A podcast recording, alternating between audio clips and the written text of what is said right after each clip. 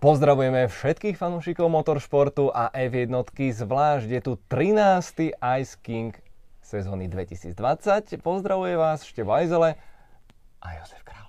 Ahoj. Tak veličenstvo, boli sme dnes svedkami návratu na Imolu, boli sme svedkami siedmeho konštruktérskeho titulu Mercedesu, mm. to je šialené číslo. A boli sme svedkami množstva mikropríbehov, ktoré si teraz rozoberieme, vrátane Magnusenovej bolesti hlavy, zakliatého Georgea Russella a ďalších vecí. Ani neviem, kde skôr začať, ale asi sa patrí začať, začať víťazom, začať šampiónským tímom. A povedz mi, ako to ten Lewis Hamilton proste robí, že... Ja som takto, ja som strašne naštvatý na Michaela Masiho a, a ako riaditeľa pretekov, že on nám po, pokazil nám ten, ten, ten, ten krásny dramatický okamih, kedy sme sa mali dozvedieť, že či to Hamilton zvládne aj bez toho virtuálneho safety caru a nakoniec jediný Hamilton profitoval z toho. Pristupuje podľa teba k tomu Michael Masi dobre, lebo už viackrát v tejto sezóne bolo to v Mugelle, bolo to na Nürburgringu, kde nasadil safety car, ktorý možno ani nebol až tak potrebný a, a, a zabil vlastne tú záverečnú šovku. Tak hlavně dneska mi to přišlo opravdu tak jako, tak počkáme, cvák na osm sekund tam dáme vlastně virtuální safety car, cvák zase vypneme, tam mi to přišlo opravdu úplně zbytečný. Na druhou stranu, myslím si na obranu spíš jakoby Lewise Hamiltona, musím říct, že... Niečo obraňovať, lebo išiel... išiel... Ono by to dalo stejně. Ono by to stejně deväťdesiatdeväť percent, ale my sme to potrebovali no. vidieť. On, on vlastne ukradol nielen nám, fanúšikom, ale samotnému Hamiltonovi. Ten klimax, ten moment takový, tak, že by že... se tam dostal a vlastně teď všichni mají pocit, že to bylo jenom díky virtuálnímu tak, safety caru. Tak, tak. Je to tak, jako přišlo mi to tam zbytečný, samozřejmě neviděli jsme na kameře přesně, jak se tam ty lidi pohybovali, ale jelikož to bylo na výjezdu z té Aquaminerály, tam ty auta jedou rovně, jo? Ne, nebývá tam nějaký problém. Zas ale úplně ještě na třetí stranu bych řekl, ono se může stát cokoliv, přesně, ale George Russell, kdy prostě ve špatný moment jste na špatném místě a všechno se tak špatně sejde, že by tam to auto klidně, tam kde stál ten Ocon, se mohlo dostat a myslím si, že pořád je tady ten strašák, který vlastně způsobil Gilles Bianchi a díky tomu tady s náma už není, tak právě to, že vlastně to bylo z důvodu toho, že tam nebyl dostatek tý, toho takového toho bezpečnostního elementu. Teď to samozřejmě vypadá tak, že nám to ovlivnilo závod, na druhou stranu, kdyby se tam stalo něco vážného, to je ta miska těch vachve, který prostě Michael Masi nemá jednoduchou tu pozici. A je príliš konzervatívny podľa teba? Lebo spomínal som nehodu Strolla v Mugelle a situáciu na Nürburgringu, kde naozaj prišiel safety car a očakali sme, ježiš, to bude vzrušo posledných desať kôl a nakoniec všetci mali vlastne rovnaké gumy, všetci urobili to isté. Dnes to bolo našťastie trošku, trošku inak, ale... Kde je tá hranica pre aktiváciu bezpečnostného vozidla? Nie je to samozrejme jednoduché, je to, je to, je to alchymia, len ja už začínam mať taký pocit, že, a neviem, či to je naschvál, ale Michael Masi, on je Austrálčan? Novozelandian? Mám, mám taký Austrálie, pocit, myslím si. Ale mám pocit, že e, sa prikláňame a približujeme k tej americkej verzii motoršportu pri tých m, umelých e, zásahoch do, do samotného... Nie, nie, nie, Austrálčany podľa mňa. Je to tam, je tam trošku cítit ten faktor v určitý momenty, si myslím, že, že opravdu ten safety car vyjížděl někdy zbytečně, ale potom jsou právě ty momenty, kdy si člověk říká, že to riziko tam prostě je a je to alchymie, přesně jak říkáš, a je to strašně subjektivní, protože opravdu on musí dát, on musí dát ten pokyn. A pak, ať už je to dobrý závod, jako například Hockenheim na vodě, kdy on řekl, ano, jedeme, anebo ať už to jsou přesně závody, které potom jsou negativně ovlivněný tím děním, tak vlastně on je ten, který zatím musí stát a to je podle mě, on se to strašně hezky hodnotí po bitvě každý generál. Samozřejmě. A najít tam ten balans toho, aby jsme řekli, když auto je dva metry od cesty, od závodního kruhu, musí jet safety car, když je pět, tak ne. To tam neexistuje, tam prostě to konkrétní pravidlo na to není a musíte podle toho citu v ten daný moment do toho zasáhnout a ačkoliv je tam samozřejmě spoustu takových ale a kdyby, tak si myslím, že zatím on tu jeho práci dělá, myslím si, velmi dobře. Tráťové limity, chceš něco k tomu povedat, lebo to je trošku guláš. To, je, to, je, to, je, to si myslím, že je taková ta obsese, ta posedlost, tím, že v určitý moment prostě už se to muselo nějak nastavit, on přišel, nastavil to, jenomže teď sám vidí, že vlastně je to už trošku moc a je to divný a vlastně kazí nám to tu show, tak to povoluje a už přesně v tom je guláš a, a dokud to nebude černobílý, nebo nejlépe dokud tam nedají ten štěrk, tak se to prostě nevyřeší. Já nevím, proč to neudělají, tak jako samozřejmě spousta lidí řekne, když tam je štěrk, když je tam ten kačírek, tak to málo zpomaluje ty auta. Ty auta pak skáčou po tom štěrku, boom, do bariéry. Tak ho tam dejte metr. Dejte tam metr toho štěrku. Dostane se na štěrk, chyba, šup, auto se dostane za. A v ten moment je na asfaltu, tak si to v klidu pochytá a vrátí se na trať, ale potrestá vás to tím, že ztratíte minimálně nějakých pět osm sekund, než se vrátíte na tu trať. Ne to, že tam dáme všude beton a všichni tam budou jezdit kudy chtějí, anebo to, že tam bude třicet, co, třicet, sto, sto metrů kačírku, po kterým prostě ty auto nespomalujou. Myslím si, že se to dá vyřešit pořád něčím mezi tím, akorát tohle je podle mě to trošku alternativní myšlení, které ve Formule jedna nikdo nemá. Oni prostě čumí jenom tímhle směrem a, a tady ty další varianty to prostě nikdo nevidí, jako tankování třeba. Spýtam sa ťa rovnakú otázku ako napríklad po Mugelle a po Portimau. Malo by sa v Imole jazdiť aj v ďalších rokoch podľa teba? Já jsem určitě pro, já jsem určitě pro, protože ono, když se člověk zeptá, má se tam závodit, tak vlastně prvotní, co komu každému naběhne v hlavě, předjíždělo se, byl dobrý ten závod. A tohle si myslím, že je něco, co je špatně. My bychom měli prioritně vybrat krásné okruhy, které jsou jakoby hezký z pohledu ať už diváka nebo jezdce. A k tomu sakra udělat to auto. Prostě není, není problém trať, že se nepředjíždí, problém je to auto. Když jste blízko, tak se ty piloti předjedou. Když bylo D R S silný, tak se předjedou. Ale to není o tom, že to je ta trať špatná, je špatný to blbý auto, který navíc dneska nikdo pořádně neocení. Ty auta jsou krásný, jsou rychlý, technologicky super, ale to na té na obrazovce to nevidíme. Když zpomalíme od patnáct, dvacet, klidně třicet sekund a nebudete mít vedle sebe ty dva obrázky, tak to nikdy nepoznáte, jenom bude mnohem lepší show, všichni se budou předjíždět, závodit a bude to prostě řežba. V tuhle chvíli všichni čekají na to, jestli se do té jedné sekundy dostanou a když už se tam dostanou, tak přichází druhá otázka, je to D R S dostatečně silný nebo není dostatečně silný? To je jediný, o čem dneska my řešíme předjíždění, bohužel. Takže za mě Imola ano, ať to, to odpovím na otázku. A čo se týká samotného kalendára, tak nakonec je to strašně happy rok pre F jedna, že sme sa vrátili, alebo premiérovo sme vyskúšali Portimao a Mugello a, a vrátili sme sa na Nürburgring. Bolo to strašne pre, pre nás tých, tých hardcore fanúšikov proste úplne, že wow, že, že, že návrat v čase. Druhá otázka je, že kto to zaplatí? To je, myslím si, zásadní otázka. To je, to je. Jeden rok se to dá, ale druhý rok už, už to samozřejmě špatně. To je až, až naozaj ta najzásadnější, ale, ale ten moment, keď si uvedomí, že nechýbajú nám tu tilkedromy. Uh, ty si spomenul velmi správně ten, uh, tie monoposty, které jsou velké, široké, ťažko sa nasledujú, ale plus je tu ešte jeden faktor, na ktorý nesmieme zabúdať, ktorý vlastne nám neprináša super kvalitnú show, je ten náskok, ktorý má Mercedes a i potom Max Verstappen, ktorý tam je, že pokojne by sa mohlo jazdiť aj na Slovakia ringu a nebolo by to iné vlastne z celého toho pohľadu. Ešte ma zaujíma tvoj názor na, na ten test dvojdňového víkendu. Uh, ono to má podle mě dvě takové strany, ta mince. Jedna je ta dobrá, která vlastně udělá celý ten víkend takový dynamičtější. My nejsme přehlcený, nejsme takový otupělí tím, že vlastně máme všechny informace o tom, kdo bude jak rychlej, jak se to bude vyvíjet a, a všechno se hůř jakoby predikuje a samozřejmě o to je to jakoby zajímavější. Na druhou stranu, myslím si, že krásně to dokazují výsledky z kvalifikace, kdy prostě vidíme ten obrovský rozestup mezi těma top týmama a tím zbytkem pole.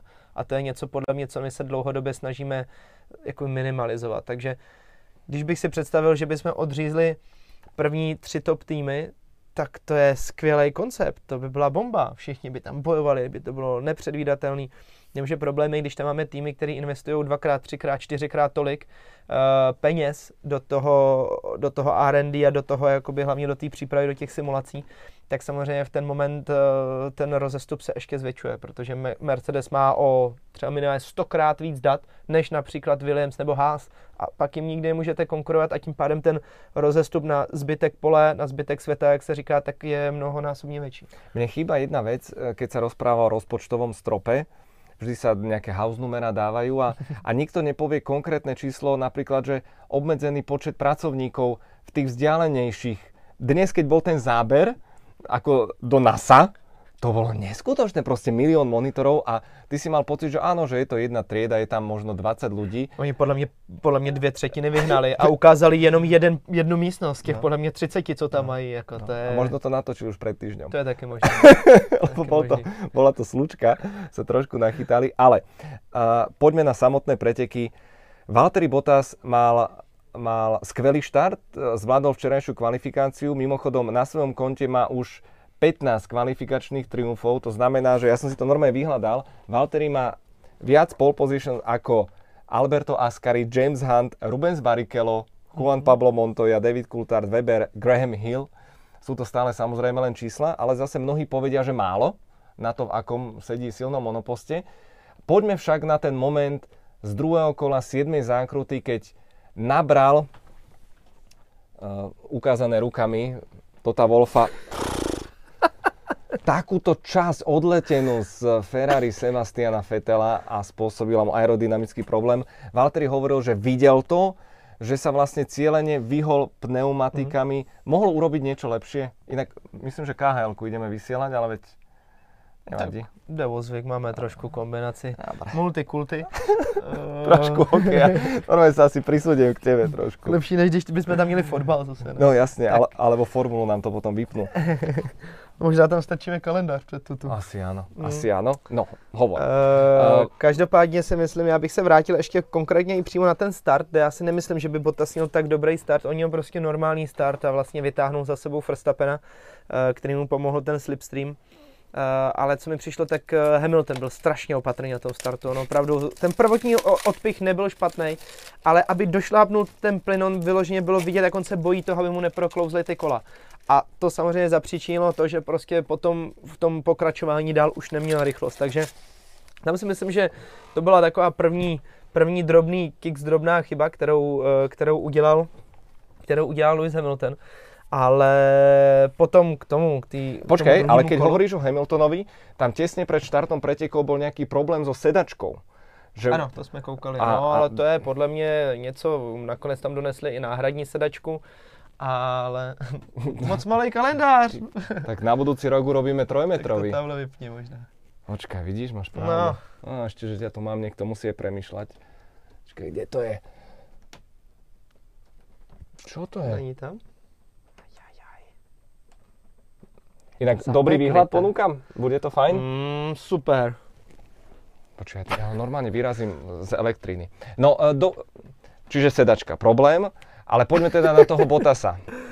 Takže sedačka byl problém, ale ten se podařil vyřešit, oni to vyndali, bylo vidět, že tam vlastně jakoby ten, ty uchytné šrouby, které to drží na tom správném místě, tu sedačku, tak asi nebyly úplně správně.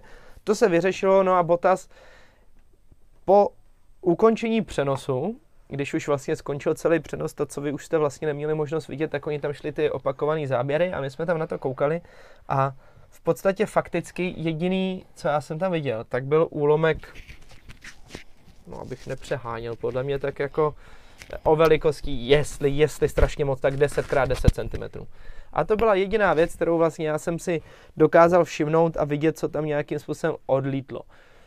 To, i čemu se vlastně Valtteri Bottas vyhýbal, takže musím říct něco, co, co si úplně nemyslím, že udělalo nějaký signifikantní damage, to poškození signifikantní uh, právě na té jeho podlaze. Takže jsem překvapený, že, že opravdu to mělo tak velký dopad, ale, ale na první pohled to nevypadalo, na druhý pohled to už se asi nedozvíme, jestli to opravdu tak bylo nebo nebylo. Každopádně faktem, faktem je, že Bottas neměl vůbec rychlost, teda on ji neměl v podstatě vůbec, on ji neměl ani od začátku. Bylo vidět, že, že na začátku ho Mercedes spíš brzdí, kvůli tomu, aby nevyjel safety car, virtuální safety car, respektive, spí, respektive spíš.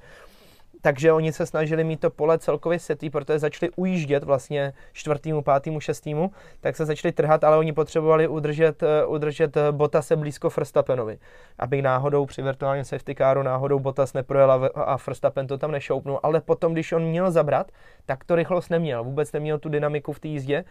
No a přišlo teda to poškození, které bylo zvláštní, a od té doby byl vlast v podstatě pořád pomalej a brzdil Verstappena, což bylo divný. Ale keď to otočíme, můžeme to povedať aj tak, že vlastně Verstappen vyhrál preteky Hamiltonovi. A museli by sme si odmysliť to poškodenie vozidla, ale ide o to, že Verstappen vlastně vyprovokoval ten undercut. undercut no. No. Ten undercut jako byl dobrý, ale myslím si, že uh, Hamilton si vyhrál ty závody sám. Je to, je to jakoby, samozřejmě spekulace o tom, ale, ale fakticky to trošku vypadalo, když má fakt tu křišťálovou kouli. Ale to, co on měl vlastně ty pokyny, tak on říkal, chci tam zůstat, chci tam zůstat delší dobu, budu mít tu rychlost on a měl pre, jí. On prevzal strategii na svoje tričko, to Úplně. bylo, to bylo, to bylo ale, ale dokázal jí, dotáhnul jí, jakoby opravdu to, co řekl, tak splnil a tu rychlost měl mnohem větší. Takže já si myslím, že fakticky nejzásadnějším momentem bylo to, že Bottas nemá rychlost, ať už to bylo z důvodu poškození nebo ne. Takže to byl první alfa, alfa omega, jakoby takový faktor. A druhý, že Hamilton si zvolil strategii, kterou dokázal aplikovat s tím, ale že on měl obrovský štěstí v tom, jak předjížděl třeba lidi o, o, okolo vlastně. On všichni mu nechávali prostor, on pořád dával ty nejrychlejší kola, takže tohle bylo něco, kdy, kdy opravdu nejenom, že skvěle pracuje s pneumatikami, nejenom, že je strašně rychlej, tak ještě mu to prostě všechno zaklaplo a nikdo mu to nerozbil. Všichni se mu uhýbali úplně v rukavičkách, on letěl celou dobu, dával ty rychlý kola. Takže i když by tam nebyl ten virtuální safety car, tak si myslím, že by nakonec na to první místo skočil a, a vyhrál by stejně. Já jsem aj v štúdiu hovoril, že, že táto sezóna je... Uh, zvláštna nie je dobré slovo, táto sezóna je... totálnou demonštráciou síly Lewisa Hamiltona. Už to, čo bolo to cítiť pred týždňom v Portimau, kde vyhral o dvadsaťpäť sekúnd zo suverén, kde takisto dával tam tie najrychlejšie, aby všetkým ukázal, pozrite sa, ja som tu kápo a s takýmto masívnym náskokom vyhrával. A pritom žiadne hammer time, žiadna nejaká panika, konec koncov nemajú čo riešiť, ten siedmy titul je, je formalita, to už naozaj... A už to pochopil aj, aj, aj Valtteri, aj ostatní. Takže predtým môžeme dať iba klobúk dole, Uh, pred uh, vtipnými rečami Tota Wolffa tiež, aj keď teda drží tú skvadru, skvadru neskutočne, neskutočne silno a ostatní si môžu uh, brať príklad. No, uh, čo máme tam ďalej? Uh, kým nahrávame tento debriefing, ešte nevieme presne, čo spôsobilo problémy Maxa Verstappena. Vyzeralo to na defekt? Strašne těžko tam říct, ale, ale hlavne, ako, že se to stalo opravdu na, na konci té rovinky, vlastně před tou šikanou Villeneuve, že to bouchlo v podstatě samo z toho onboardu, nevypadalo, že by tam byla nějaká nečistota, jako na milion procent tam bude tvrzení Pirelli, ano, byla tam nečistota, proto ta guma explodovala, e, to se už asi úplně nedozvíme, něco jí muselo proříznout, otázku, jestli opravdu to byla nečistota na té trati, nebo jestli tam došlo k nějakému kontaktu s kusem nějakého karbonu už od toho auta, anebo někde blízko u podlahy. Z těch záběrů to není moc patrný, každopádně to byla obrovská škoda, to si myslím, že fakt byla smůla, smůlovitá. Zaujímavé, že... No nič, uh, opäť Lewis Hamilton, šampión v najspolahlivejšom monoposte, sú to proste fakty, čo nie je výčitka, je to fakt, ideme ďalej. Um, Kevin Magnussen, veľmi zaujímavá story, kde reportoval, že pri uh, nadraďovaní, normálne to teraz... Mm. kde dáva vyšší prevodový stupeň, že doslova pociťuje údery do hlavy a nakoniec aj odstúpil. O čo ide? Logický krok, myslím si, že ho měli stáhnout klidně dřív, on jel poslední, nestíhal. Uh, jde o to, že v podstatě Formule jedna je bezprodlevová převodovka, to znamená, že vy řadíte a vůbec to necítíte. Zzz, to je jak skútr, v podstatě pořád to jede, jenom přidáte a pořád zrychlujete. Ale samozřejmě musí tam být dobrá ta synchronizace té převodovky, těch koleček a toho vlastně časování, kdy to zařadí a kdy ne. A ve chvíli, kdy vy zařadíte a není to tam, to, to načasování, správně ta synchronizace, jak je to strašná rána. A není to tak jako, že si říkáte, že sednu do normálního auta, řadím a ono to tak jako škube, ale to je fakt takový jako kovový nakopnutí, ono to fakt jakoby dává strašný rány a pak samozřejmě vám to mlátí s tou helmou a vy si dáváte rány o ten headrest, takže při každém tom zařazení, jak to škubne, jakoby cukne to auto, tak si dáte ránu o ten headrest a, a je to samozřejmě strašně nepříjemný. Když si jich dáte za jedno kolo osmdesát, to je asi možná jako nějaký počet přeřazení, mm-hmm. tak od voka, tak, tak samozřejmě odjedete s tím třicet kol a ta hlava vás zákonitě musí bolet. Já se divím, že Haas právě nezastavil ještě dřív i z toho důvodu, že můžou vyměnit převodovku bez penalizace. Jsou tam prostě nějaké další takovéhle úlevy. To znamená, že se dím, že nezastavili dřív, ale, ale byla to vyloženě jako mechanická chyba. Zažil si něco podobné? Je to vysloveně technická porucha, ano, alebo zle, zle naladěné něco? Ano, to stačí v podstatě přijít s počítačem, přenastavit to hmm. a je to v pohodě. Hmm. Mně se to dokonce stalo jednou v Monaku při závodech, respektive při tréninku, když hmm. jsme vyjeli a právě jsme vyjeli do toho tréninku, kde ještě Formule dva měla velmi omezený čas na trati. No a já jsem musel objezdit vlastně ten trénink s tím leckým řazením, což je strašně nepříjemná věc a speciálně v Monaku, protože nejenom, že ono to kope při tom řazení, ale když jste v Monaku, jak tam v podstatě nejedete rovně, pořád něco zatáčíte a jak to kope, tak máte samozřejmě strach, aby náhodou to auto někde neuklouzlo. Mm. Takže je to nepříjemné a samozřejmě pokud na tom budete pokračovat dlouho, můžete zničit i tu převodovku, to znamená, že to byla jediná, jediná možnost, kterou vlastně Haas mohl udělat. Poviem teraz jedno meno a priezvisko a chcem počuť tvoj názor, tvoju reakciu. Dobře, ešte ne? George Russell. No, tak. Odcházím, odcházím kanálem pryč. To je průšvih, no to je... Pamätáš si, keď sme nahrávali a povedal som, že to je kliatba Nika Hülkenberga? Russell bol opäť dnes na hmm. bodovanej priečke. Jako, ano, ano. Uh, a tohle by se nemělo stát, no, to je jako stoprocentně. Víš, keby se to stalo Grožanovi, Maldonádovi, tak prostě se všetci smějí. Ericsson? Všetko je možné v dnešní době. Já si myslím, že tam byl Ericsson. No, jako... Popíš nám, co se stalo vlastně. Tam je problém, že ono za prvý teda není vidět, jak je obrovský ten kopec dolů. Ve chvíli z ty pědateli vlastně, když to začne padat dolů do ty aquaminerály vlastně zatáčky, tak to je fakt jako padák dolů, to je velký sešup. A navíc jsou tam skoky. A bylo přesně vidět, jak on si přidá a zrovna to auto se tak jako zhoupne na tom jednom skoku, šup a prásk. No a bylo po všem tam. Je to školácká chyba, nesmí se to stát, ale je k tomu opravdu hodně blízko. Není to tak, že si říkáte, on je úplně, úplně levej, neumí vůbec řídit, ale tam opravdu, když si trošku přidáte na těch studených gumách, to auto uklouzne a do toho je tam ten skok, tak to je takhle a nic ti neuděláte. Opravdu jste pasažér, okamžitě, během sekundy, prásk a je po všem. Takže mně trošku přijde, že totiž on ztrácí tu motivaci a ztrácí hlavně i tu koncentrovanost toho. Že vlastně už je to takový dlouhodobý trápení toho, že ano, nějakou dobu to zvládám, jsem rychlej, všechno, ale vlastně proč jsem rychlej? To auto je pomalý, nemám šanci nic bodovat pořádně a tak dále a tak dále. A trošku se to na něm podepisuje, na té psychice. Což je škoda, že zrovna se to stalo v tenhle moment, kdy přesně měl velkou šanci na to získat body první. Opäť připomínám, minulý rok Hockenheimring chyba, bodoval napokon Kub, Kubica. A neviem teda management Tota Wolffa, ako sa prejavuje na psychike Georgea Russella, ale veľmi povzbudzujúco to nevyzerá, hoci bol potvrdený vo Williamse spolu s Latifim, takže tie Perezové ťahy a jeho manažmentu už sú irelevantné v tejto dobe, ale m, tu sa dostávame do sféry, kde Gasly pred rokom troska. Absolútna troska, ja by som na ňo, a už som to spomenul, nevsadil deravý groš. Pre mňa je Gasly, aj keď dnes žiaľ vypadol, jedným z top troch jazdcov sezóny, naozaj, že top, top piatich, dobre, ale naozaj patrí k tým, k tým, k tým očarujúcim výkonom, ktoré predvádza. A teraz je v tom srabe Albon. A keď som videl rozhovor pred pretekmi, ja som v živote smutnejšie oči nevidel. To no bolo... i po závode teda. No a ale on, on pred pretekmi bol úplne opustený. On ako keby už vedel, že sa s ním ani nepočíta. Ten Cunoda vyzerá byť potvrdený v AlphaTauri. Hmm. Hoci Kvyat dnes super, opäť ano. Fantastické, dostaneme sa k tomu. Uh, Štofit dnes povedal v prenose, sedemdesiat percent jazdenia je psychika. Je to tak. Uh-huh.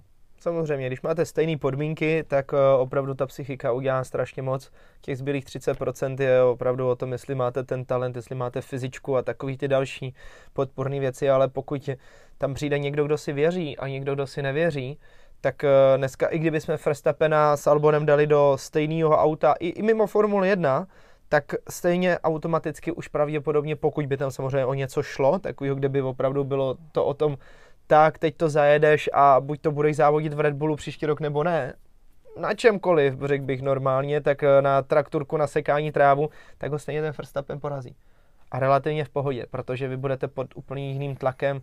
To prostě ta hlava A nejenom ve Formule jedna, ta hlava dělá strašně moc, dá se říct, ve všech sportech a speciálně v těch, které nejsou kolektivní, kde to je opravdu o tom jednom jedinci, tak ta hlava dokáže strašně moc. Ja som veľmi zvedavý, o dva týždne by sme sa mali stretnúť pri vysielaní Veľkej ceny Turecka a tréningoch. A ako ty vidíš budúcnosť uh, Alexa Albona, či vôbec nejaká existuje? Lebo na teraz to vyzerá tak, že on je naozaj odpísaný. Vypadá to tak, zatím jakoby ty indicie vypadají, že by si chtěli nechat Albona, na druhou stranu ty výsledky tomu vůbec nenahrávají. On získal a... konečně v Mugello to pódium. Samozřejmě už zabudneme na minuloročná Brazília, tento rok Rakúsko, kde možno mohl atakovat víťazstvo a všetko by bylo jinak. Je to už minulost, ale od Mugella, kterého malo nakopnout, tak čtyři velké ceny on získal jeden bod. To je, to je, to je strašné. No a hlavně ty výkony, jakoby, výkon, ne, samozřejmě. Když vemu jakoby jenom ty, ty, ty čísla jakoby bod, bodů, ale hlavně ten výkon je fakt jakoby špatný. Lebo, špatný. Lebo Russell je aspoň sobotný jazdec, že aspoň, aspoň něco tam předvedie v tom, v tom šitnom autě, ale... Je to, je to špatný, no, jako myslím si, že ty mračna se stahuje v určitý moment, opravdu to uh, nemá, nemá nějakou jakoby budoucnost. Otázku je, koho, kým ho nahradit a to si myslím, že v tuhle chvíli je ta ten největší jakoby milník toho všeho. Jestli Red Bull opravdu šáhne po někom cizím, což oni zuby nechty nechtějí. Oni se toho drží a nechtějí prostě šáhnout mimo tu akademii. A to si myslím, že tohle je ten breakpoint toho všeho. Kdyby je netížilo to, že si můžou vybrat ze všech pilotů, tak už tam Albon dávno není. Dávno by tam nebyl. Ale prostě jenom ta... To přesvědčení, my jsme Red Bull a zůstáváme jenom Red Bull, to je pro ně úplně takový jako to dogma, který oni nechtějí porušit. A to je podle mě ten nejsilnější faktor toho všeho. Ale to je, to je, to je cintorín talentov Red Bull Akadémie. No. Mali jsme výživnú debatu aj, aj v štúdiu, prostě to je Verň, to je Buemi, to, to sú výborní piloti a teraz Gasly sa nejako vschopil, vstal z popola, Kvyat hore dole. Všetko to bolo o tom, že rýchlo, promovaný, ideme, neviem, vyšlo im to s Verstappenom, na ktorého teraz úplne vsádzajú a, a neviem, akože neviem si predstaviť, že by išli touto vychodenou cestičkou znovu a, a možno aj tak, si, tak fanúšikovsky dúfam, že, že siahnu proste mimo. Nedávam tomu úplne veľké šance, ale Hülkenberg Pérez je, je proste kvalita. Akože Pérez asi tam neviem predstaviť, so svojou prchkou povahou, to podľa mňa je dosť rozbíjač, to by podľa mňa nefungovalo, ale Hülkenberg je, podľa mňa nebude horší ako Albon. Že největší problém je, že ono to není jenom o tom, že vlastně Red Bull by chtěl lepšího pilota, jenomže problém je co kdyby, a teď si myslím, že to jsou otazníky dva, pro toho pilota chci do Red Bullu, třeba nedokážu s tím jet jako všichni ostatní a budu taky za blbce, jenomže on i Red Bull to má blbý. Protože když se tam dá Pereze nebo s Hülkenbergem, jednoho z nich, tak se najednou ukáže, že to třeba auto není tak dobrý, protože nemůžete tam dát Pereze a Hülkenberga a oni budou dostat půl sekundy od, od Verstappena. To si řeknete tak OK, jako zase od samcať pod samcať, ale někde už to musí skončit. A když s tím nedokážou jet jedny z nejzkušenějších pilotů, tak je tam něco zásadně špatně. Jo, a, a najednou všichni by začali řešit to, že Red Bull neumí udělat auto a tak dále, takže ono to je takový extrémně tenký led. Navazujeme hezky, pokud si chcete postavit sami doma auto. Nech sa páči Adrian Newey konečne aj v češtine, v knihkupectvách, alebo lepšie povedané v e-shopoch nájdete knižku od Adriana Neweyho, veľmi pútavé čítanie, špeciálne pre rôznych mechanikov, ak máte radi. Myslím, že si pošmaknete, aj keď teda Adrianovi v posledných rokoch sa až tak výrazne ve jednotke podľa mňa nedarí. No, no už to není jenom čistě o něm, no dneska už opravdu je to, už ten jeho zásah na to auto je podstatně, podstatně menší, ale hlavně já se bojím toho, že to, co vidíme, je postupný konec Red Bullu, respektive nemyslím tím, že by skončila Formule jedna, ale ta výkonnost, ona jde prostě dolů, jakoby Max to samozřejmě dneska zase nějakým způsobem prolomil, jenomže je vidět, že Gasly zase opět poškození motoru. Já si myslím, že Honda, jak už tomu ne- nevěnuje opravdu tu sto procent úsilí, to se bude jenom zhoršovat. A zhoršuje se to. Těch poruch je mnohem víc a ta výkonnost bude horší, to samý zpráva pro Maxe. Seš mnohem rychlejší ve všech zatáčkách, ale na rovinkách ztrácíš. což je přesně to, že já si dovedu představit, že on tam dvacet minut toho začátku té závodu, než my jsme dostali tuhle vysílačku, celou dobu nadává. A říká, to prostě není možný, když oni mě furt ujíždí, já jsem v zatáčkách rychlejší, a takhle se tam dohadujou. Ale toto počúvame, pozor, už päť rokov. A teraz nejde len o Hondu, ide o Renault, kde nebol schopný Red Bull spolupracovať a dnes vidí, že tá pohonná jednotka nie je špatná. No, jak se to vezme, oni dostanou štyridsať sekund za ten závod, to znamená, že na to no dobré, nejsou ale, úplně ideální. Ale v tovarenskom, tovarenskom Renaultě zase ten nemá zďaleka také zdroje jako Red Bull. No, no pochybujem. Myslím si, že nebudou mít o moc menší, ale samozřejmě budeme brát, jakoby, že to auto je slabší. Na druhou stranu uh, ta ztráta, když se bavíme o perfektním Mercedesu, už i když bude prostě půl sekundy na kolo, tak v podstatě za nějakých jako padesát kolem dvacet pět sekund, a to je strašně moc. To je strašně moc, to tam stejně hrajete vlastně ty druhý, druhý housle, a to je přesně to, co se stává, co bylo s Renaultem, teď je to s Hondou, byli na dobré cestě, ale přijde mi, že ta Honda prostě od toho dala ruce pryč a teď už to bude jenom horší a nedává mi vůbec logiku kupovat know-how továrního týmu, respektive továrny Hondy, když už automaticky víte, že si koupíte něco za extrémně velký peníze a stejně to nemá na to vítězství a na tož nevidíte ani do budoucnosti. To znamená, že Red Bull by to stálo mnohonásobně víc peněz, takže uh, myslím si, že prostě pro AlphaTauri a Red Bull to není vůbec prostě dobrá, dobrá pozice a Honda, Honda to, dá se říct, už jenom zhoršuje, protože vědí, že odejdou. Počúvaj, uh... naposledy sme dali tridsaťtri minútový debriefing a predtým štyridsaťštyri minút. Pozerám, vieš, čísla... dvadsaťdva. Vieš čo, je tu sedemdesiatsedem. Aj, aj, aj. Carlos Sainz päťdesiatpäť, Giovinazzi deväťdesiatdeväť. No, uh, dobre, pokračujme.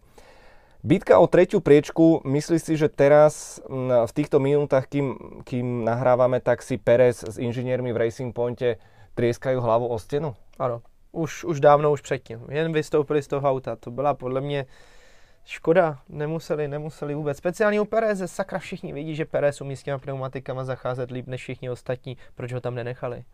Oni se podle mě báli toho, že ostatní půjdou do boxu, ale nevím, přišlo mi to, prohráli si to sami, mm-hmm. prohráli si to sami. Renault, Ricciardo udržali pozíciu na trati, ktorá je Alfa Omegou v týchto časoch a na takej úzkej trati a Lišiak Ricciardo to mm. udržal, takže A jel pekne, jel pekne. Teda. Druhá Pedro Tetovačka pekne pôjde si dolo. Inak tá výkonnosť teraz posledných koľko, šesť veľkých cien Ricciarda špeciálne je veľkým prísľubom podľa mňa do budúcnosti, keď si predstavíš, že zoberieš kus za kus, že Ricciardo preč, Alonso tam, to nemusí byť špatné. Nehovorím, že, že bitka o víťazstva, ale opäť taký krok dopredu.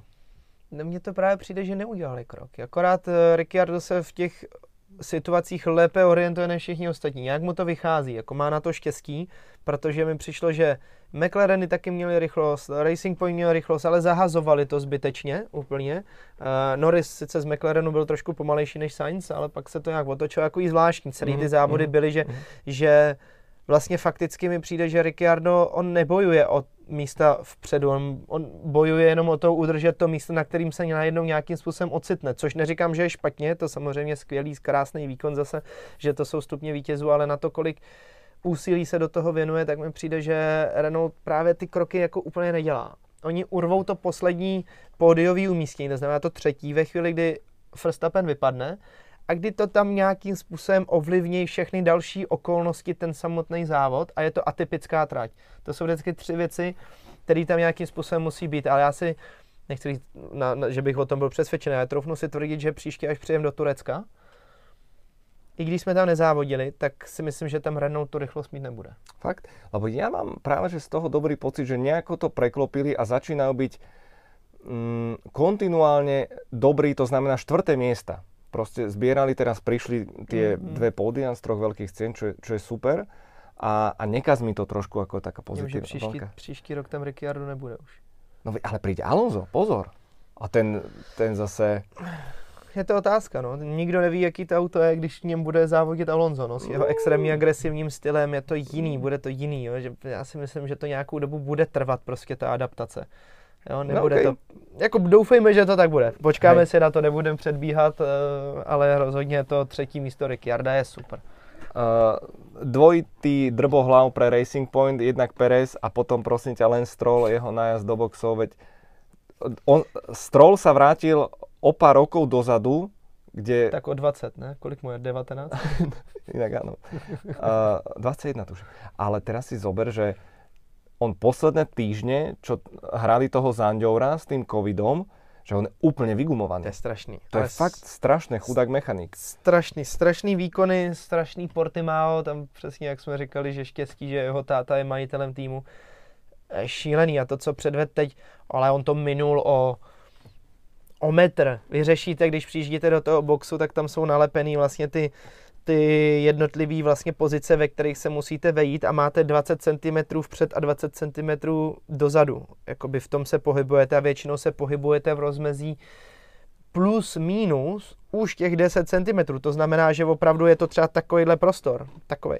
Ale to, co on udělal, on to minul prostě o šílený kus úplně nesmyslně a já jsem říkal, abych se na nepostavil před něj. Jako mm. vyloženě jakoby jeden jediný z pilotů Formule jedna, před kterým bych opravdu nechtěl mm. bejt, ten dozvedá to auto, ten, ten s tím, ten Jackman, ten jakoby první, kdo má ten Heber vepředu, tak u něj vyloženě bych to nechtěl dělat. Mm. Bych si nebyl jistý tím, že on opravdu to zastaví a nakonec, nakonec on to stejně nezastavil. Fakt to byla rána úplně neskutečná, úplně...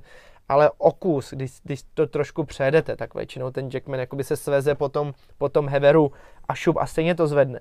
Ale tady on ho odstřelil úplně a pak říká, ježiš, sorry, no. Taky zase úplně takový. Tak, tak nějak, jako, no. Dobrý, jako vyměňte a jedem dál. Úplně no. jsem si říkal, ježiši Kriste, no, straš, no. strašný, strašný za mě úplně hru, hrůza děsběs. Akože pamätáme si z minulosti, stalo se to Šumimu, dalším zkušeným jazdcom, stane se? Ano, stane se, ale jako... Ne takovýmhle stylem, ne takovýmhle stylem. No, ja si vždy spomeniem minulý rok v Rakúsku, kde ma Maťo Trenkler prepašoval do, do boxov, cez tretí voľný tréning do pit lane a akože, ľudia, ja vám to neviem popísať. To bolo, to ja sa teraz chvejem. Mm-hmm. To televízia skresluje tak dramatickým spôsobom, že osemdesiatka. To, ale to... To, to, to, ja, t- takto, takto iš, išiel okolo mňa a ja som bol normálne načapený, disciplínoval všetko a takto len, to bol tréning. To sú proste šialené, šialené rýchlosti. Škoda, že to nevieme takto preniesť až do obývačiek. Ale hlavně tam jako je, je další věc, že člověk si neuvědomí vlastně všechno, jak to všechno do sebe musí zapadnout, protože vemte si, jak dlouho trvá ten pitstop. A odjíždí to auto. To je neskutečný fofr. A hlavně jde o to, my když přijíždíte, přijíždíte ten, ten, tenhle, ten Jackman, ten front Jackman má problém to, že auto přijíždí a ve chvíli, kdy on ho zvedne příliš skoro, příliš brzo, tak projede, že jo, protože vlastně nebrzdí, ty kola nejsou na cestě, na zemi nejsou položeny, to znamená, že to načasování je to jedna z nejdůležitějších funkcí vůbec, aby on to trefil úplně přesně, ale zase nechcete čekat, dokud to auto nezastaví, abyste ho potom zvedali, protože v ten moment neuděláte dvousekundový pitstop. Takže je, je to fakt jako alchymie úplně neskutečná a právě tohle je jedna z nejtěžších vůbec jakoby funkcí, které můžete mít právě při tom, když se, když se dělá celý ten pitstop. Když už hovoríš o těch pitstopoch, čo hovoríš na pitstop Sebastiana Vettela? Beastie Boys majú takú, takú pesničku, neviem, či ju poznáte, Sabotáž sa volá. No. Ja už si to akože neviem vysvetliť, to je... To je... Ale nejhorší na tom bylo, že tam nebyl jeden problém. Dva? Tam automaticky zadní kolo nešlo no. A teď si říkám, dobrý, konečně ho tam dali a furt to je, koukám, říkám, ty vole, ještě přední. No, jako hrozný, jako to já jsem... Akože na schvál to nebylo, to si ne. Nevíme představit, to zase ne. Pozor. To, to ne, ale v zásadě Ferrari první, co... Oni by vůbec neměli řešit, kdo jim tam závodí nebo nezávodí, oni by v první řadě měli vyřešit ten vlastní problém, který mají a to je prostě... To, že oni nedokážou ani přidělat to kolo, teď jako kdy na posledního Mercedes problém, pamatujete si za posledních těch sedm let, když už mají sedm titulů v řadě, kdy se jim nepodařilo vyměnit kolo při pitstopu? Je kolo, no minulý rok Německo byl ten zábavný. No. Tak ten byl celý takový divoký, no, to... tak to bylo, že to tam Hamilton katnul a tak, tak to, to je jakoby výjimečná situace při běžným pitstopu. Při běžným pitstopu, že by přijeli a nepodařilo se jim vyměnit kolo. Mercedes dává dvojité pitstopy. No. A bez problému. A všechny, všechno pořád. Tam není zaváhání a tohle je něco, co by Ferrari mělo vyřešit v první řadě, prostě začít řešit vlastní tým a vůbec neřešit to, jestli, jestli jedou čtvrtý nebo pátý, to je úplně jedno. Oni dokud nebudou dělat ty základní procesy správně, tak stejně nemůžou nikdy nic vyhrát, to je jednoduchý. Když už tam budou, představte si, že by vedli závod a nepřidělají tam dvě kola, no tak to se tam polovina těch lidí rovnou půjde zastřelit, anebo je někdo zastřelí, jo, to je... Je to, je to v prúšvih. Napriek tomu veľmi nenápadné preteky Charles Leclerc nakoniec skončil piaty, čo je myslím si, že celkom nad rámec. Hoci teda Kvyat AlphaTauri, tu sa asi prejavilo v prípade, v prípade AlphaTauri ten test, že lebo takto, ešte tá myšlienka k tomu dvojdňovému víkendu, mne sa to nepáči. Nie také najmä. Lebo dá sa to urobiť krásne v piatok do obeda. V prvom rade fanúšikovia sa musia dostať pred garáže do pitlane, to musí byť zachované, to čo sa dialo štvrtok, väčšinou po obede. Urobte tam tlačovku s jazdcami v piatok, dajte tréning v sobotu a nech, nech to má taký ten, ten, ten rámec, takéto to gradovanie toho napätia. Teraz to len tak akože... Tu, tu, tu. Ako, nenudil som sa uplynulé dni, nebudem vám klamať, ale napriek tomu mi to, mi to chýbalo, žiaľ. A je to taký paradox tejto doby. Formula jeden je komerčný biznis a keď oni chcú dať dvadsaťtri veľkých cien, uh, tak asi inak to nepôjde. Hoci teraz si zober, že oni, bol to back-to-back víkend, čiže oni vlastne neušetrili voľný deň mechanikom, tí sa presúvali no, aj si, tak, no, takže bolo to také, také zvláštne, ale... Uh, AlphaTauri testovali a profitovali? Určitě ano, určitě ano. Sice to je filmovací den, vy nemůžete jezdit víc než dvě stě kilometrů za hodinu, jenomže stejně ty poznatky máte. Stejně to tak je, prostě nazbíráte data, víte přesně už jenom ty data, které máte o té trati jako takový. Že určitě spousta lidí si tam poslalo různé měření, všechno možný, Mercedes určitě to změřili z hora, z dola, ale pořád ta faktická jízda toho auta potom okruhuje o něčem jiným. Vy přesně víte, kde je jaký hrbol, kde je co, jaký obrubník se dá jet, jaký se nedá jet. A to všechno, když potom dáte do těch simulací jako takových, tak vám potom vygeneruje mnohem re- relevantnější výsledek, mnohem přesnější, mnohem lepší. A to je něco, co jim pomohlo. Bylo to vidět, Gasly prostě byl rychle a to samý Kvyat, obě ty auta najednou tam byly boom a, a jeli. Takže z tohohle důvodu jim to stoprocentně pomohlo a myslím si, že to teda pomohlo i Red Bullu, který samozřejmě žádný data jim nedáváme, samozřejmě, že ne, ty data jim okamžitě poslali, takže ke všemu mají přístup. Tak uh, si myslím, že jim to tam pomohlo v tom, že bylo vidět, že v tom závodě opravdu to tempo nebylo tak špatný. Vůbec a v kvalifikaci Gasly byl hned za Verstappenom. To právě, bylo pre mě. Což, což je přesně to znamení toho, protože Verstappenovi vůbec ta kvalifikace nevyšla. Mm-hmm. Že byly tam problémy, tohle, málo času, stres, panika, chaos, abyste to poskládali, není to jednoduchý. A takže si myslím, že i Red Bullu to v tuhle chvíli pomohlo, akorát to nedokázali prostě zužitkovat kvůli tomu defektu i těm dalším problémům, ale přesně AlphaTauri, ano, tím se to podařilo. Uh, nenápadné preteky... Uh... Nenápadné, no však potom nám ho ukázali Kimio Raikkonena, však minul ani poriadne, okrem toho štartu e, fantastického nebol, ale Raikkonen s Giovinacim v prvej desiatke, mm, potvrdený pre budúci rok, obaja piloti. Povedz mi prosím te, ten Giovinazzi, ako to robí. Ja som to spomenul v štúdiu, lebo ja si nepamätám, žiaľ, je to sympatický chalan, milý chlapec, dievčatá vraj na ňo letia, ale, ale to je podľa mňa klasické proste Ferrari a my si ho tam dáme a, a že, tým pádem... Akože se ptají, a čím, čím to meješ? Ano, ježiš, šamponík, vieš, ako, hej. hej. Um, vysvetli mi to, že a, ako je to možné, že si chalan, ktorý bude mať teraz dvadsaťsedem rokov, proste udrží miesto, boja sa tam šupnú toho Schwarzmana, možno ten ešte jeden rok potrebuje, lebo ja si myslím, že Cunoda potrebuje ešte jeden rok a zhorí. Hmm.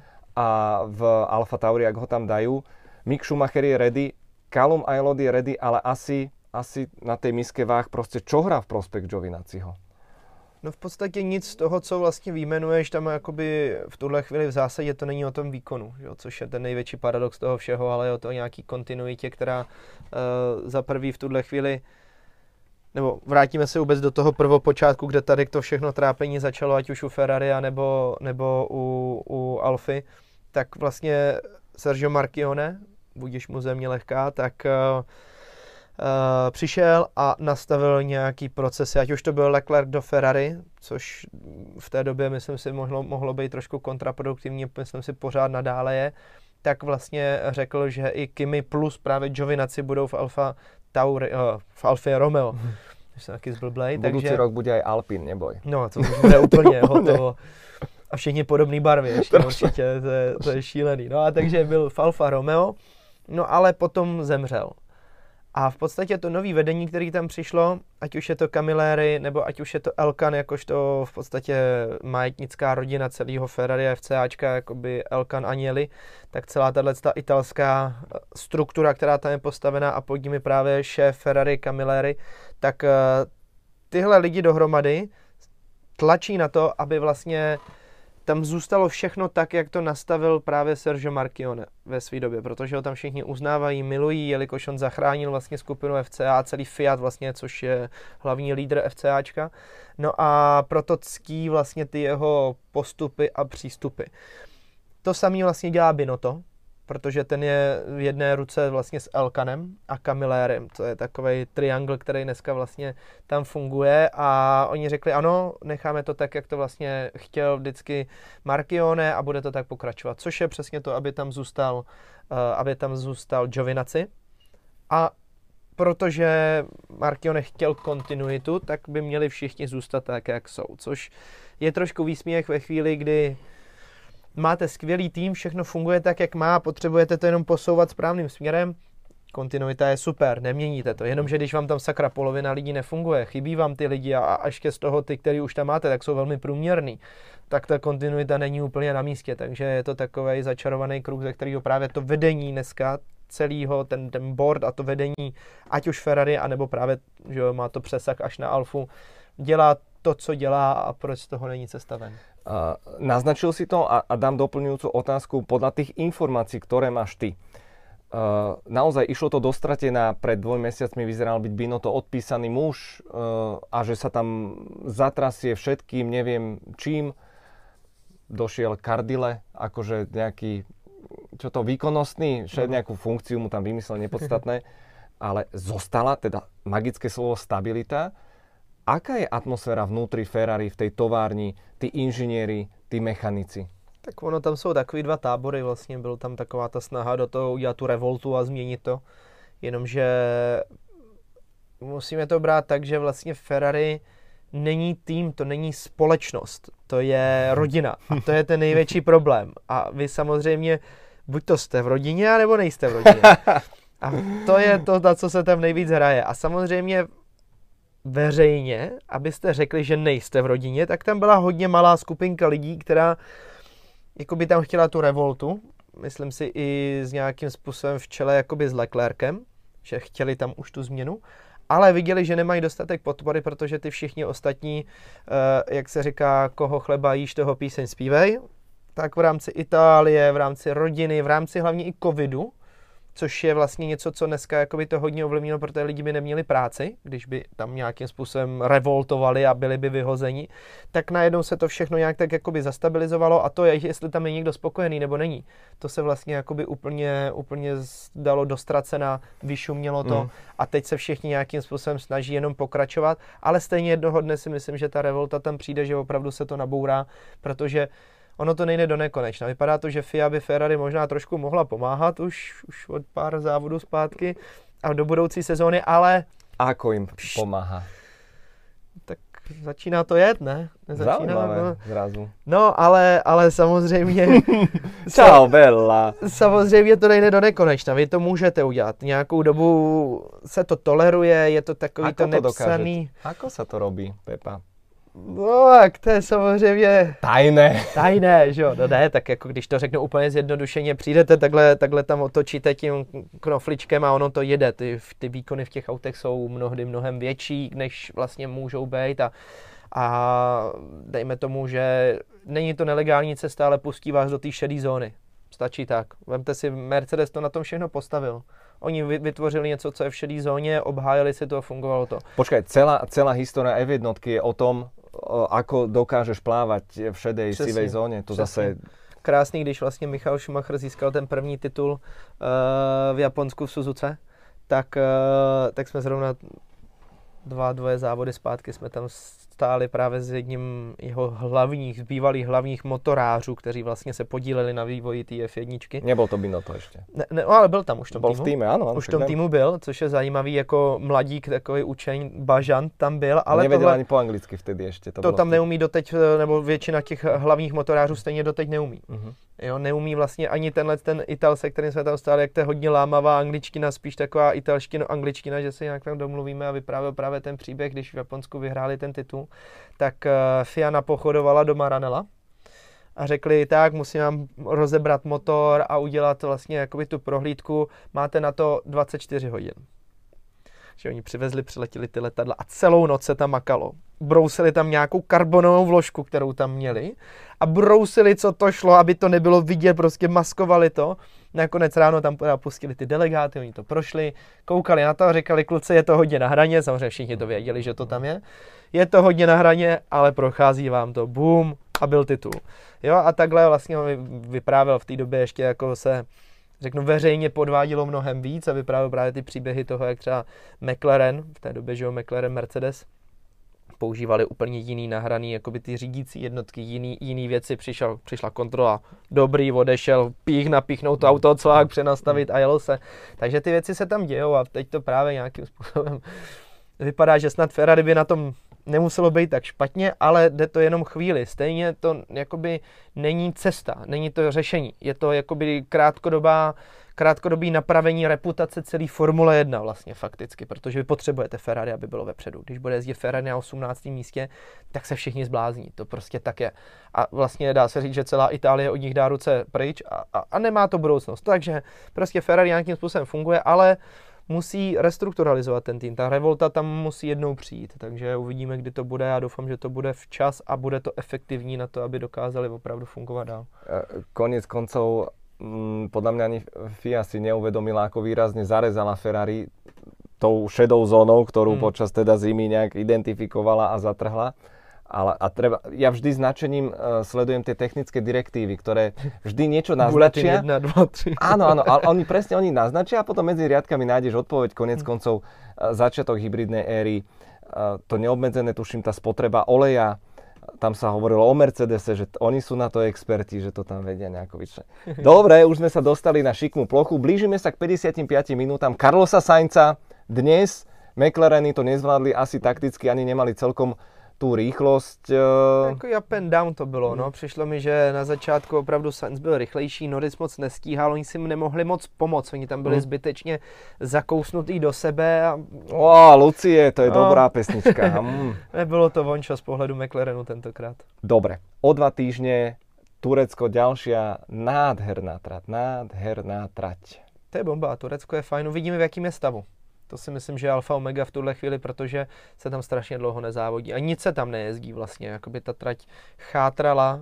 Já jsem zvědavý na to, jaký bude asfalt, jaký budou obrubníky, takové ty věci spíš, co normálně nikdy neřešíme, protože jezdíme na tratích, které jsou pořád jakoby aktivní, tak to Turecko úplně moc není, takže to si myslím, že je největší otazník v tuhle chvíli, ale je to trať, která prostě zase nahrává Mercedesu, no, co si budeme. Ale víš čo, podle mě by sme mali s týmto už pres. Tať v takom zmysle, že... Williams. Nie, nie, nie. Vieš, z čoho ja som unavený? Ja som unavený, že počúvam každý druhý týždeň, každé preteky, že Red Bull je veľmi blízko. No práve proto... Valtteri ma preveril. Proste Mercedes je favorit, to, to je nespochybniteľné. No. A, a, a, a z toho, čo povedal Lando Norris, bol kus pravdy na margo Lewisa Hamiltona, že je jeho povinnosť v tak rýchlom aute vyhrávať každú veľkú cenu. Ono to vyznelo tak akože tak neohrábane, tak, tak drsňácky, ale akože nepovedal úplnú nepravdu. Ne, pravda to rozhodně. A to není ani hanba, opět přesně, musím to povedať. Přesně tak, jako tam jde spíš o to, že já jsem to myslel i s ohledem na to, že právě na Imolu jsem si říkal, tady je černým koněm Red Bull. Mm, mm. Oni na to tam měli, měli prostě zase se ne, ne, nesešly ty okolnosti pro to kvalifikace na pr. Teď to tempo závodní nebylo špatný, jo, už zase opravdu na to měli. Ale bojím se, že v tom Turecku na tom jít nebudou. To je prostě jenom takovej jakoby můj pocit z toho, že navíc víme, že Hamiltonovi to tam strašně vyhovuje ta trať. Extrémně, prostě velký brzdy, takový ty rovný brzdy. Něco, kde on má obrovskou rychlost a bude to podle mě dokazovat, takže si myslím, že tam právě jakoby upouštím od toho, že by jsem si říkal, Max nám tam může trochu míchat ty karty, bojím se, že spíš ne, no. Hmm, střed pole je vždy zaujímavý. Prosím, aspoň to. Um, pozrite si, ak ste doposiaľ nevideli, Lewis Hamilton gé pé dva dvetisícšesť, to je bomba. Turecko. Tak, to, to, to, je, to sú jedny z najlepších pretekov. História celá. Čo, čo, tam, čo tam predviedol, akú stíhaciu jazdu. A čo ešte povedať k Turecku? Už bolo, už bolo všetko, myslíš, že povedané? No spíš asi jo. Dúfam, že sa vidíme o tie dva týždne a postarali sme sa o ďalšiu generáciu. Krásny rok. Pozdravuj Viktorku. Ja pozdravujem môjho malého, malého Miška. Takže Ice King má aj svojich následovníkov. Ďakujeme za vaše komenty, za vaše názory, za vaše lajky, srdiečka a samozrejme aj zdieľania. Sme veľmi radi, že vás máme. Toto bol ďalší Ice King Debriefing. Pozdravujem vás Števo a Pepa. Mějte se krásne.